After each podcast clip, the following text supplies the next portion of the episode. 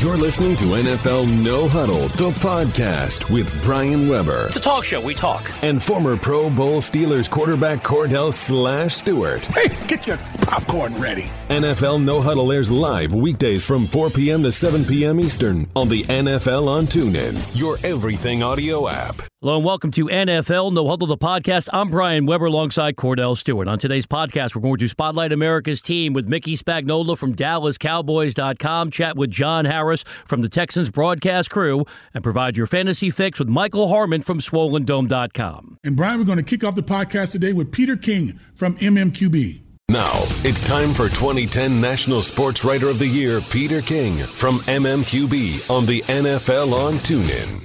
Peter, let's start with the Giants. Votes of confidence happen all the time in professional sports. They can be hollow. So, what'd you take away from the statement released by the Giants yesterday on behalf of ownership supporting Ben McAdoo? Meaningless uh, because, look, the New York Giants uh, have, in the last 80 years of their history, uh, have never hired a coach and given them less than two years. So, um, I didn't expect them to to fire him during the season. Uh, I expect them probably to fire him after the season, but I think John Mara is one of those guys just like his father. What can be gained right now by handing the, the job to Steve Spagnuolo for the last five or six weeks of the year? What possible good would that do, especially because the defense stinks? You know, why would you why would you reward the leader of a of a unit playing like crap? And both sides are playing like crap, but but I just think that it's not the way the Giants operate. When you when you think of it that way, that that basically means that should apply for all the other teams throughout the National Football League, like Hue Jackson with the Cleveland Browns. Give me your take on that one, because how many games has he won since he's been there? Only one game. He's one in twenty four. Yeah, um, which is pretty bad but I think I think the reason Kordell why if I were the Browns I'd give Hue Jackson another year is that um, you know if you look at the ownership of Jimmy Haslam, uh, you know he's he's changed coaches often, um, and you know the one thing that happens when you change coaches uh, the, the new coach comes in, and possibly a new general manager comes in. And what they do is they have their own philosophy on how to build a team. So when the Browns were so celebrated for having, I think, 14 picks last year in the draft, well, a new uh, uh, a new team comes in running the organization and maybe coaching the team, and they say, "Well, we don't like we we want to play a, a three four instead of a four three, or we want we want to do this. We believe in this on offense and this on whatever whatever it is." What if they change a lot of what they're going to do, and so they start getting rid of all these players who you've drafted to fit a certain system? And I realize you can't keep them forever but in a place like Cleveland, where they've lost for a thousand years, uh, it, it, to to expect, and again, it's worse than I thought it would be. No question. I'm not defending what's going on in Cleveland at all. I'm just saying that what good would it be to to again start from ground zero? Chatting with Peter King from the MMQB. Peter, take us back to what you wrote about in detail on Sunday. How contentious have things gotten between Roger Goodell? Jerry Jones, now other owners getting involved. How messy is this? I think Jerry Jones's philosophy here is very, very simple. Uh, there's a lot of chaos in the league right now. There's a lot going on in the league that nobody likes. You know, the anthem protests that they just can't seem to uh, wrap their hands around and do something with the players that's that's going to make this go away. That's number one.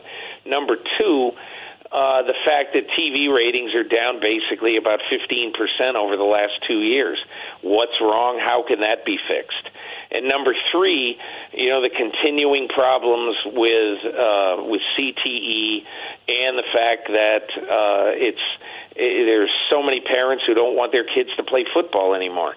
There's a there there's just there's a lot going on in the league right now, and I think Jones's attitude is Roger Goodell is not uh, his contract isn't up for another year plus.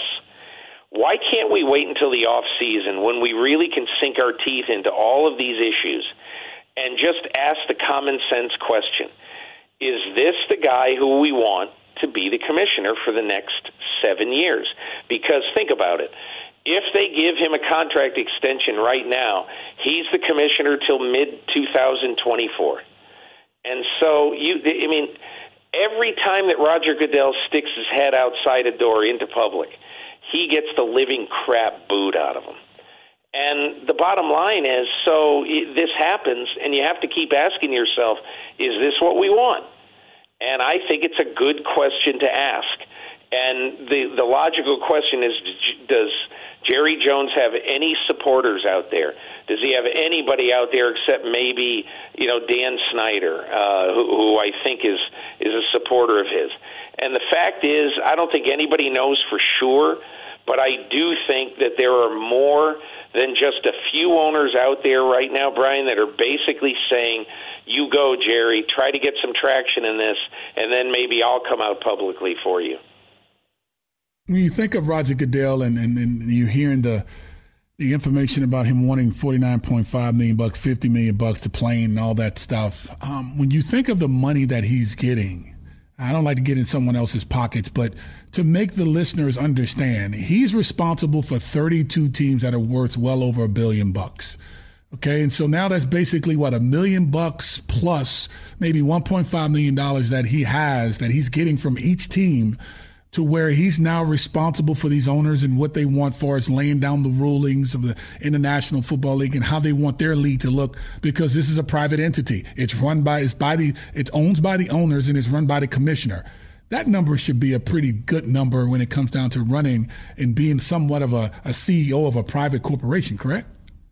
I would agree, Kordell, but the question then becomes what's a fair number? Right. And if the NFL is this is this huge money making venture that is uh, is this this uh, you know this they just print money then why can't Roger Goodell ask for eighty million, a hundred million, and just why why wouldn't they just give it to him? And my my whole point about this is doesn't it just seem a little bit obscene if indeed it is true that you know now he gets about 40 and you so let's say you raise him to 50 all right you get a 20% raise. And then you would also agree and again you can request whatever you want when you're when you're uh, going to uh, when you're in contract negotiations. Most people ask for too much uh, or ask for more than they think they're going to get and then they settle for something a little bit less. I get that. But if if if the if the private plane thing is anything more than just a pie in the sky deal, that just strikes me as as obscene. It just does. I just I, I don't like it. I don't see how how anybody would think that that's fair. That let's say eight times a year, you know, you're going to want a, a private plane trip, or eight or ten times a year, you're going to want a pr- private plane trip to uh, whatever, to Venezuela or to some some beach in Maui. I, I don't know, but eh, that's just it's too much. It's too much. It, at least the way I look at it. And if I'm an owner in this league, and if that's true, I say, okay, that's it. That's just it that we have got to draw the line here. And i'm i'm not trying to be i'm not trying to be a get off my lawn guy here. I'm simply trying to say i don't understand where somebody who is supposedly as conservative and and and Roger Goodell does not live extravagantly. He he doesn't. But somebody who's as conservative as Goodell is and everything like that and and as quiet a guy as he is i mean a private plane at your disposal for the rest of your life for you and your family that just that to me is is awful it just just really hit me the wrong way Peter, as always, we appreciate the strong opinions. Have a great week, and we'll chat with you Sunday on NFL First and Goal on TuneIn Premium. Sounds great, guys. Thank you. You're listening to NFL No Huddle, the podcast, and we'll be right back with more after this. Experience the excitement of the NFL as it happens with NFL First and Goal exclusively on TuneIn Premium. Touchdown. From week 1 to week 17, jump in and out of the action every Sunday with Nick Ferguson and me, taking you from game to game. We'll have home calls as teams are threatening to score. Fake it to block. Brady tosses. Touchdown. Hear every big play. Hear every game-winning drive. Is a touchdown. Catch NFL First and Goal every Sunday starting at 1 Eastern, only on TuneIn Premium. Upgrade today. Welcome back to NFL No Huddle, the podcast. Here are your hosts, Brian Weber and Kordell Stewart. Next up on NFL No Huddle, the podcast, we talk Houston football with Texans sideline analyst John Harris. John, we appreciate you taking the time. So even though Tom Savage had four turnovers in the loss Sunday on the road in LA to the Rams, he's going to start this week coming up against the Cardinals. How long do you think his leash will be in that matchup if he struggles again? I think it's got to be pretty short, Brian. I, I don't think there's any way that that Tom's going to have the leash that he had the other day. I think TJ Yates has been there for three weeks now, and he knew a decent majority of the offense. In fact, TJ Yates was one of the people instrumental in helping Deshaun Watson learn the offense in the offseason. So I think if TJ, you know, TJ has gone through some stuff the last few weeks. He had a premature uh, baby uh, by 10 weeks premature, his wife did. And so he was at the NICU when he got the, the notice to come to Houston. So I think, you know, he's a few weeks past that. Baby's doing okay. So I think that probably has helped his mental state. Physically, he looks good. So I would imagine that if Tom Savage struggles again early, that there's no way that Bill O'Brien won't pull the trigger, especially at NRG Stadium, where I do not believe Tom Savage is going to get the the biggest round of applause on Sunday when the offense is introduced. It's the offense's turn to be introduced on Andre Johnson Day. So I would imagine the crowd will get a little ornery if he doesn't do something right away. And if he does not have a good start, I think they'll go to TJ Yates relatively early. Er, relatively early. Regardless of who you may go to at the quarterback position, uh, you do have Will Fuller, who uh, looked like he sustained a, a rib injury with a big hit coming across the middle. Tell me uh, how is he doing so far? Will he be able to play to be that deep threat that he once was? Kordell, I think he's going to be out for this one. He took a shot from Lamarcus Joyner, who is actually one of my favorite players in the NFL. I remember him coming out of Florida State, and I wrote about him saying that, you know, Lamarcus Joyner could be the next Rondé Barber, a guy that could play in the slot, could play at safety, could play at corner. He could play a lot of different places. Well, Lamarcus Joyner is a true baller, and he hit Will Fuller – I'm telling you, right in the ribs, about 10 yards away from me. And I've got headphones on listening to Mark and Andre during the broadcast, and I heard it. I was like, oh my goodness. Will got up after that. He said after the game he was okay, but my guess is that he'll probably miss this week. The guys are out today with the off day on Tuesday, but we'll we'll find out a little bit more tomorrow. But my gut tells me it's probably going to be another week before he can get back on the field, which will be for Monday Night Football against the Baltimore Ravens. Chatting with John Harris, Texans Radio Network, Texans team channel here on TuneIn. John, you alluded to a special day for Andre Johnson going to be honored coming up on Sunday. So many talented wide receivers over the last quarter century in our league, but do you think Johnson did enough to make it to the Hall of Fame? Well, of course I'm biased because I've seen Andre since 2007, and that's when uh, I got back here to Houston in 2007. And, and one of the things that I wanted to do with Andre was just watch him at practice and just see how he worked. And he was maniacal about his work at practice. And the great ones at the receiver position were all that way. I mean, Jerry Rice, I mean, that guy put in insane amounts of work. And Andre Johnson wanted to be that that type of player. Now he did it in his own way, but man, he here's the thing that holds him back to a degree. He didn't score a lot of touchdowns. And on top of that, the Texans didn't get very far in their playoff trips when they did get to the playoffs when Andre was near the end of his career in 2011, 2012. Those two things, I think, hurt him a little bit. And now you've got some players that are passing him. I think Larry Fitzgerald has now moved up the moved up the charts a little bit. I'm biased. I think Andre should be in the Hall of Fame, but I don't think that it'll happen on the first or second ballot because now you're going to start getting a backlog of guys that produce numbers. But I do know there was a time when the three best receivers in the league, and this was for a number of years, were Larry Fitzgerald, Calvin Johnson, and Andre Johnson. And then there would be some others that were kind of being a mix. but for a while it was those three guys. And I think that period of dominance for Andre will eventually get him into the Hall of Fame. I think he deserves to go in there, and that might be my first trip to Canton is when Andre does go in the Hall of Fame, and hopefully he does that sooner than later. For this organization, the best move, let's just say they could have ever made was to grab Deshaun Watson. I think most would probably say that, considering that this is the first time that this organization has had a dynamic quarterback like a Deshaun Watson. So that leads me to ask this question: Who's most important to this to this team? Is it Bill O'Brien or is it Deshaun Watson? Ooh, that's yeah. a great question, Cornell. Now, I, I say this having known Bill O'Brien for about 25 years. We were teammates at Brown University, so we've known each other for a long time.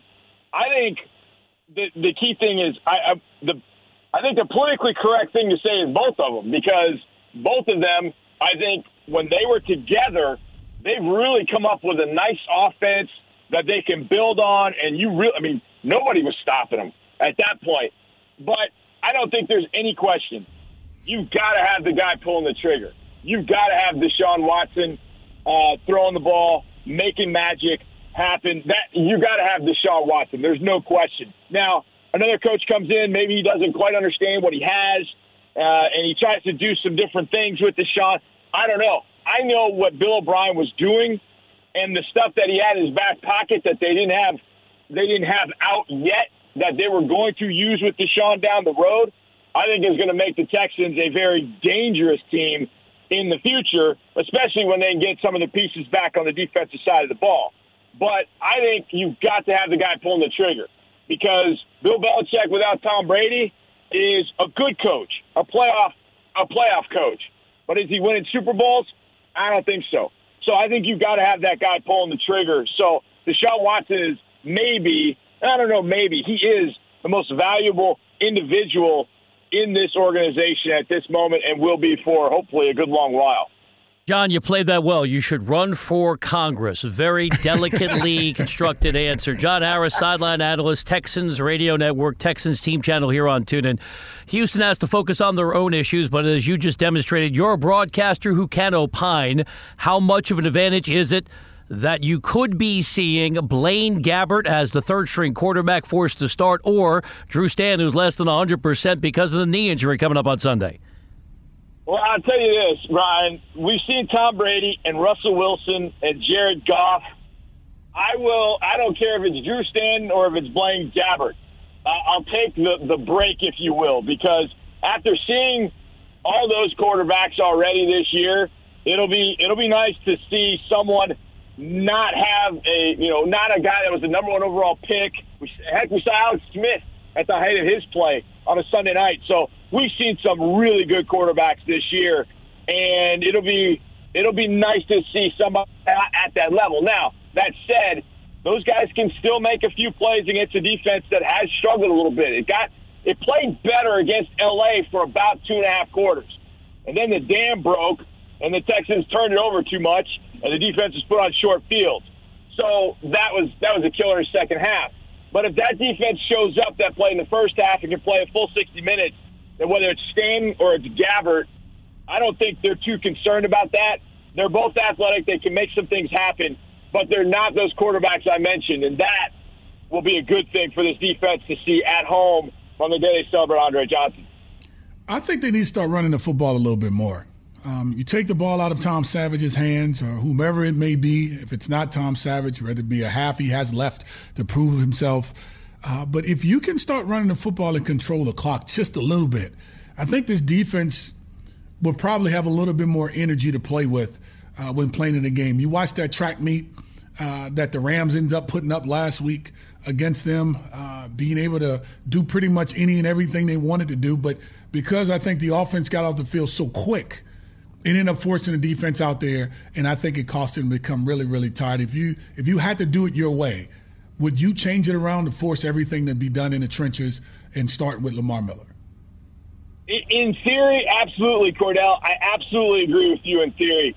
I think that's what Bill O'Brien would like to be able to do with D'Onta Foreman and Lamar Miller. I think he would love to be able to do that. The problem is the offensive line is not uh, it's not a top quality offensive line at this point. There's no Duane Brown. Uh, there's no Brandon Brooks. Those guys were stalwarts for a while. Derek Newton has not been able to come back from an injury he suffered last year. Those are three important pieces for this offensive line, and they don't have those guys. And that's really, I think, been a major issue uh, for this team. Now, Deshaun could mask some of that with his ability to get out of the pocket, to get away from the pressure, and how fast he made decisions and got the ball out of his hands. But without that, safeties are locked in. You got seven, eight guys near the box. They're forcing Tom Savage to have to beat them, and he's not able to do it. So they did run the ball with some success early, but that the Rams said, forget that. Number three's got to beat us, and we don't think he can. And the Rams are right. And Wade Phillips, the defense of the Rams, took a took a chance and a calculated one that Tom Savage wasn't going to be able to throw the ball and beat them. And they had to get away from the run once they got down 23-7, 30-7, and now they're having to throw the ball to try and stay in it. But absolutely, Kordell, I think they should run it, but it's so tough to do with this offensive line that really doesn't get a ton of movement off the football, and they're they're not able to really get a rhythm going running the ball. But that's what they'd like to do. I know that's what Bill O'Brien would want to do. They're just not able to execute that aspect of it as much as they would like to without Deshaun Watson taking some of the eyes off that running game onto him. And when they did that, then they were able to run the ball effectively. They just haven't been able to do that with Deshaun out of the lineup. John, as always, we appreciate the information. Enjoy your week, and we'll chat with you next week again, right here on the NFL on TuneIn. Absolutely, guys. Thank you for having me. You're listening to NFL No Huddle, the podcast. We'll be right back after this. Hi, this is Ned Colletti from MLB on TuneIn, inviting you to check out my new audiobook, The Big Chair, today on TuneIn Premium. The day Frank McCourt made me the 10th general manager in the long, proud history of the Los Angeles Dodgers, November 15th, 2005, was monumental for the Colletti family. I've been blessed to spend the last 35 years in Major League Baseball, all with iconic franchises the Cubs, the Giants, and the Dodgers, where I was a general manager for nine seasons. In the big chair, I let listeners in on the intricacies of being an executive and a GM of a major sports franchise, share the process behind the trades, free agency, and the deals, shedding some light on how the money and decision making really works. I'll also take you deep inside some of the thought process behind some of the major decisions that led to success and titles, along with heartbreak and failure. If you're a baseball fan, come for the inside and grit. If you're a sports fan, stay for the heart. Catch every exciting chapter of my new audiobook, The Big Chair, today on TuneIn Premium. Upgrade today. This is NFL No Huddle, the podcast. Here are your hosts, Brian Weber and Kordell Stewart. This is NFL No Huddle, the podcast. Now let's break down the Cowboys with Mickey Spagnola from DallasCowboys.com. Mickey, thanks for taking the time. I know Kordell wants to chat with you about offensive line play Sunday in Atlanta, so I'm going to start on defense. Sean Lee, if he misses an extensive amount of time with a hamstring injury, how big of an impact could it be on the D? Well, I think it's a huge impact because if you look at uh, their record uh, when he's on the field, they're five and one. When he's off the field, they're zero oh and three. Uh, so yeah, it does cause a dilemma, and, and, and you know not only from making plays on the field, but just kind of getting everybody lined up, getting the calls in, kind of giving everybody a hint on what he thinks is about to happen. He's so versatile out there. Uh, as the guys a, a couple of weeks ago when I was working on a story on him, uh, they said, you know, he's like the quarterback of the defense, and, and you don't want to lose your quarterback on offense, and you certainly don't want to lose him on defense. I think he's going to be hard pressed uh, to get back in time with the strained hamstring uh, that he suffered uh, end of the first quarter uh, on Sunday and, and then it gets it gets even more complicated because they're going to play a game in four days on Thanksgiving, and that's a short week, so he has less time to even rehab then. So uh, I think if he misses Sunday, he probably misses Thursday, and then the best hope can be that he gets back for the following Thursday uh, game against Washington. But uh, they've got to figure out uh, what they're going to do without him on the field. Uh, I, I think they would like to keep Anthony Hitchens on, on taking his spot on the weak side, but then you got to find somebody to play middle linebacker, and that's been the problem.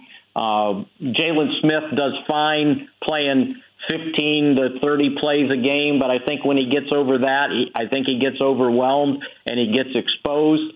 Uh, so they're going to have to figure out what to do and how they get through us. And it's not only on the base defense, especially on the nickel. Uh, when you need another mobile linebacker out there that can sense what's going on, he's so good at that. And I just don't know if they've got another guy that can give them even close to what Sean Lee uh, gives them day in and day out.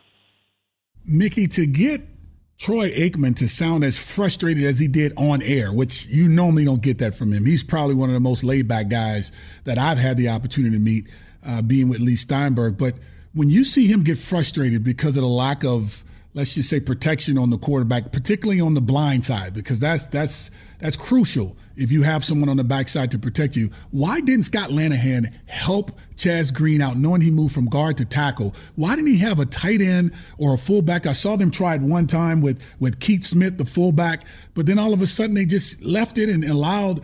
Uh, Adrian Clayborn to just have a field day. I mean, how do you correct that problem moving forward, considering that they didn't do it in the last game against Atlanta? Well, I think they got a little stubborn, thinking that uh, you know at, at some point Chaz Green was going to right himself. And let's uh, let me go back. He did work at guard during training camp, but he he is a tackle.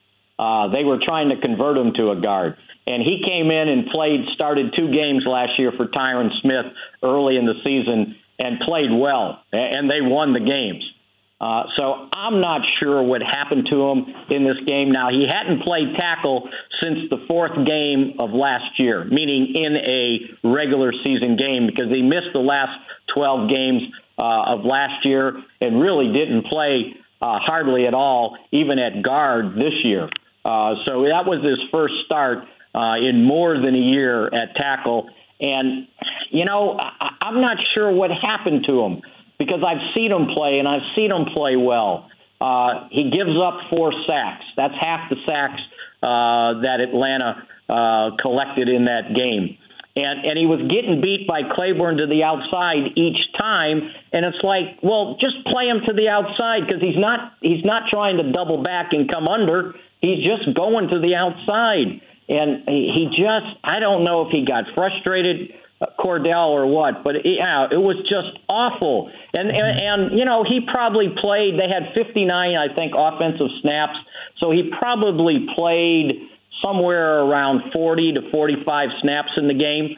And you know he, he was okay on those. He wasn't great, but those four plays, I mean, he looked like the worst tackle in the history of the National Football League. Uh, so it'll be interesting to see what they do this week. I think Tyron's got an outside chance of being back in time to be able to play. He's working on the resistance cords right now. Uh, seems to be doing a little bit of running. Uh, so we'll see if he gets back. But they can't count on that. So they got to decide: do they do they trust Chaz Green another time? Do they go to Byron Bell, who, by the way, played two series and gave up two sacks himself uh, to the same guy? So um, they got to do better, and, and if and if they can't get the guy to play better, then you're right. They got to give him some help. I think they gave him some help on about eight or ten plays. Uh, but other than that, he was on his own, and you know what? Uh, and I think they thought, well, if we can just get the pass off quick, that'll take up, you know, double teaming uh, that guy playing a wide nine coming from so far outside. Uh, but uh, he needed more help than that. Chatting with Mickey Spagnola, DallasCowboys.com, Cowboys team channel here on TuneIn. Mickey, challenging to fairly evaluate the running game because of the Smith injury on the offensive line Sunday in Atlanta. But in general, what did you take away from the Cowboys' first game without Ezekiel Elliott? Well, I think they lost a threat uh, uh, in the running game, and Atlanta knew that. And and so you know when they got into a lot of these situations, I think they felt like they could handle the running game, and they did for the most part, and then concentrate on getting pressure on Dak Prescott. What they did an awful lot because uh, even though they had eight uh, eight sacks, they also hit him ten times. I mean, it was like a pinata back there. Uh, poor guy, he had to be sore as heck. Uh, so uh, the other guys have to play well too and they just didn't do a good job. They didn't do that good of a job run blocking. But again, that's the way Atlanta plays, right? Dan Quinn brings what they did from Seattle over to Atlanta. you stack the line of scrimmage uh, and play single safety high, and that's basically what they did. And the Cowboys didn't handle it. Now, would it have been better with Zeke in there? Yeah, I would think so. Uh, I would think when the in the uh, second half when they drove and had first and ten at the twelve. I'm guessing Zeke gets the first two carries instead of trying to throw a little out pass to the what to the running back who tripped and nearly fell down and kind of messed up the play. Uh, so uh, they just have to do a better job. If teams want to to to uh, you know gang up on the run, you got to be able to throw it. But to throw it, you got to be able to block it, and then you'll get them out of crowding the line of scrimmage. Uh, so we'll see what goes on the next time. You know, it's the first time they've had to really play without him, except for the final game last year uh, when they sat him, uh, when they had the division all wrapped up. Uh, I, I'll be interested to see what would have how they handle it going forward. Going forward, in the next time is against the Philadelphia Eagles. And with all that said, how do you think they fare against that football team that is right now about as hot as lava, offensively, defensively, and special teams? And the energy is at some of the all-time highs right now for that Philadelphia Eagles football team. And then, and then add on, they're coming off a bye, right? So they're all yeah. rested up. I, I think you got to hope they got bored not playing this past Sunday. uh, you're right. They're awfully good. And when I was looking at their sack total, you know, they have 25 sacks, and 20 and a half of them uh, have been attributed to their defensive front. So their defensive ends, defensive tackles have totaled 20 and a half sacks. So, yeah, that doesn't bode well uh, for the Cowboys. Uh, just got to do a better job. So the the two big things they got to figure out this week going forward, if they're going to have a chance against the Eagles, is if Tyron Smith can't play, what, how do you handle that left tackle? Because you can't let one position ruin your offense.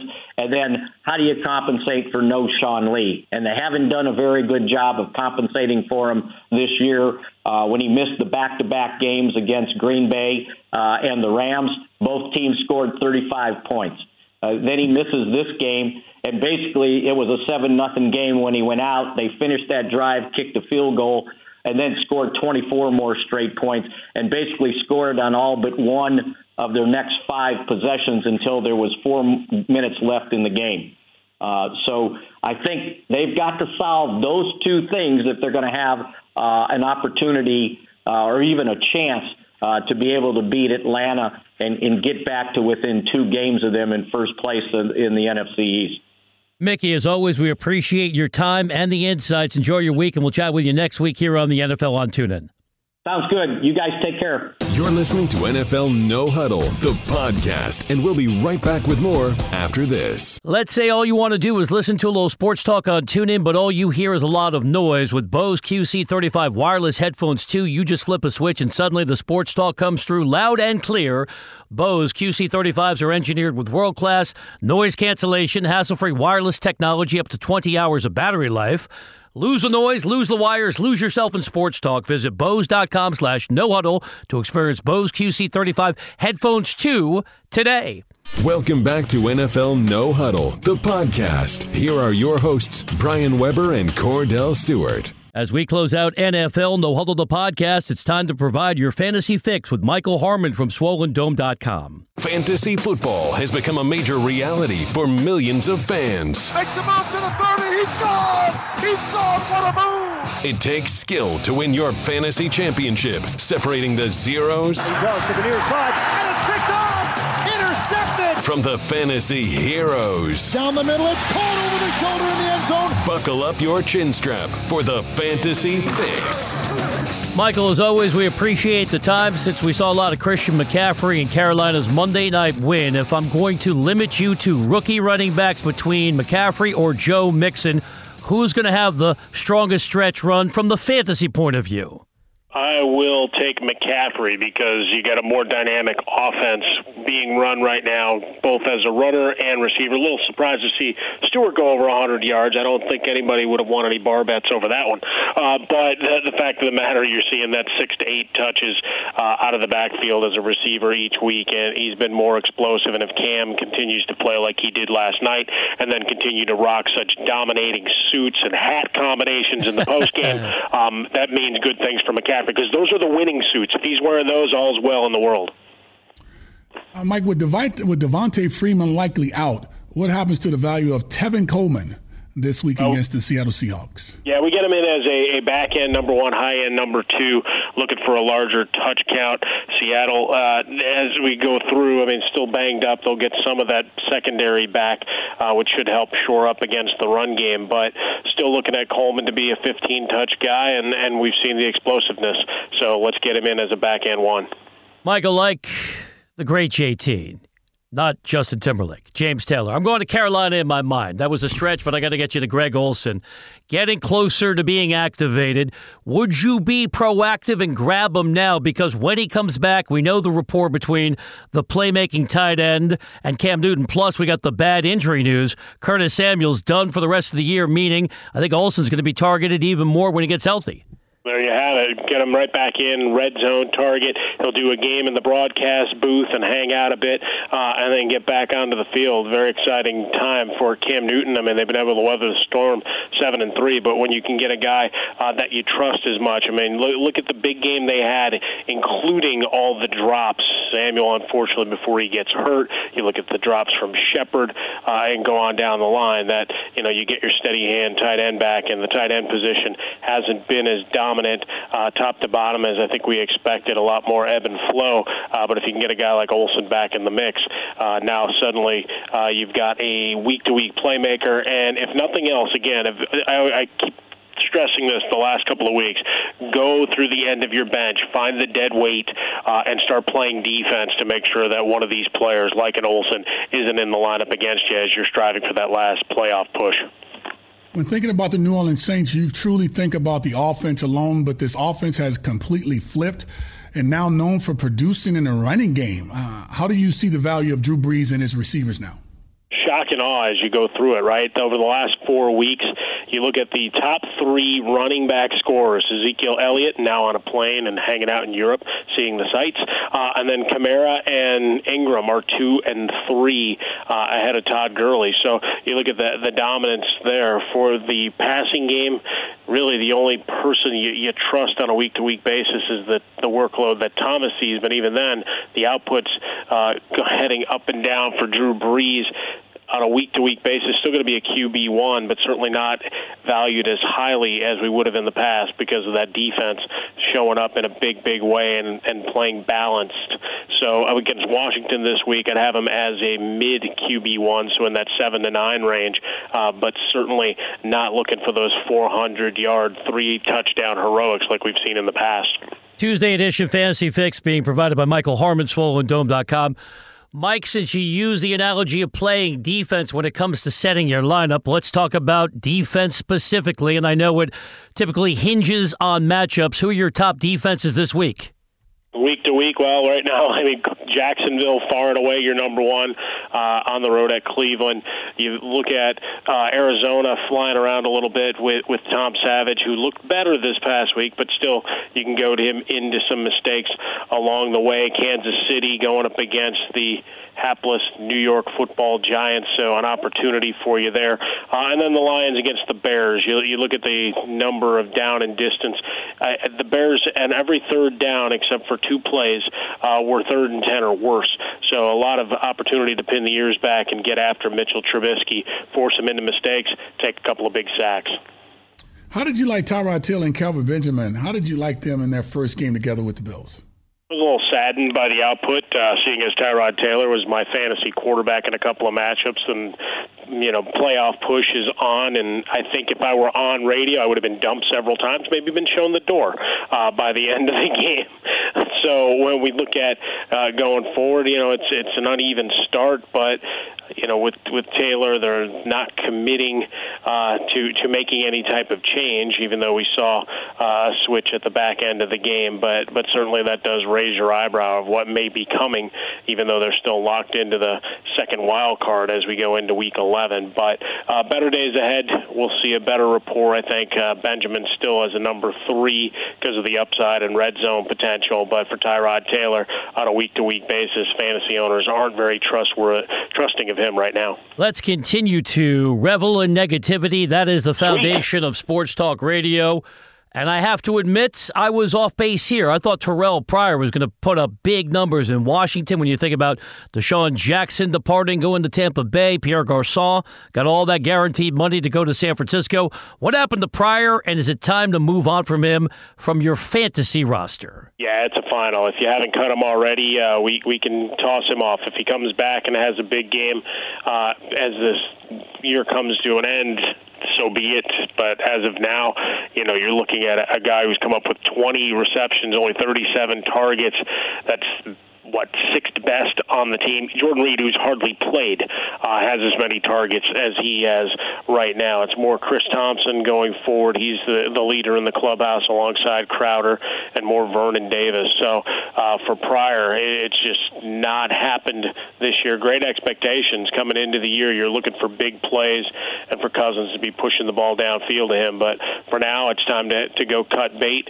Go find yourself another option on the waiver wire. Uh, get it, get a little deep with some of these other other player. Corey Davis, I think people have picked up, but you know he's still out there in some leagues. Dontrelle Inman, as bad as the Chicago offense looks at times, uh, well most times, uh, he's also a guy that just from a pure target uh, count, you're looking for opportunity. And then you got Bruce Ellington, who, who's become a, a sneaky play uh, there in Houston because of the number of opportunities being tossed up by Tom Savage. You mentioned expectations. There are two players that I think we all can agree on that underachieved in the first half of the season. That's Julio Jones and Amari Cooper. Which receiver is more likely to have a sec a big second half? Ooh, now we're talking. Uh, without having the the full complement of schedule in front of me, I, I think desperation starts to sink in for Atlanta, uh, and the uh, need to just feed the ball into Julio Jones' hands and try to make plays happen with.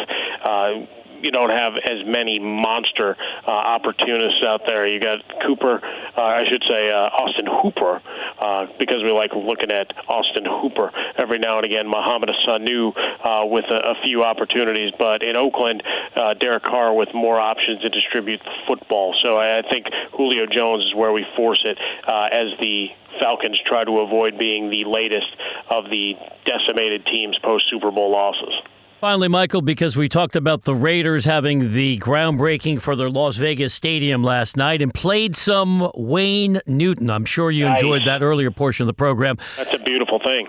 Danke Schoen to you, pal. Since I stumbled across the James Taylor uh, Carolina reference, you walk into a night spot, there's a jukebox. You only have two albums available. Greatest hits of Justin Timberlake, greatest hits James Taylor. Which al- uh, album are you selecting? Well, I, I play "Sexy Back" remix as loud as I can and announce my arrival. Wow, that's a tough image in my mind.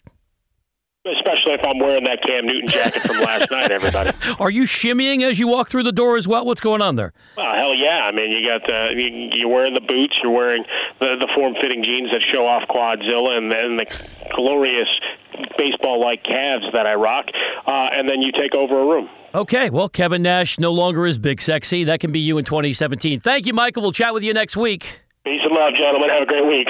Thank you for listening to NFL No Huddle, the podcast on iTunes with Brian Weber and Kordell Stewart. Listen live weekdays from 4 p.m. to 7 p.m. Eastern by downloading the TuneIn app and searching NFL No Huddle. The National Football League is on TuneIn, your everything audio app.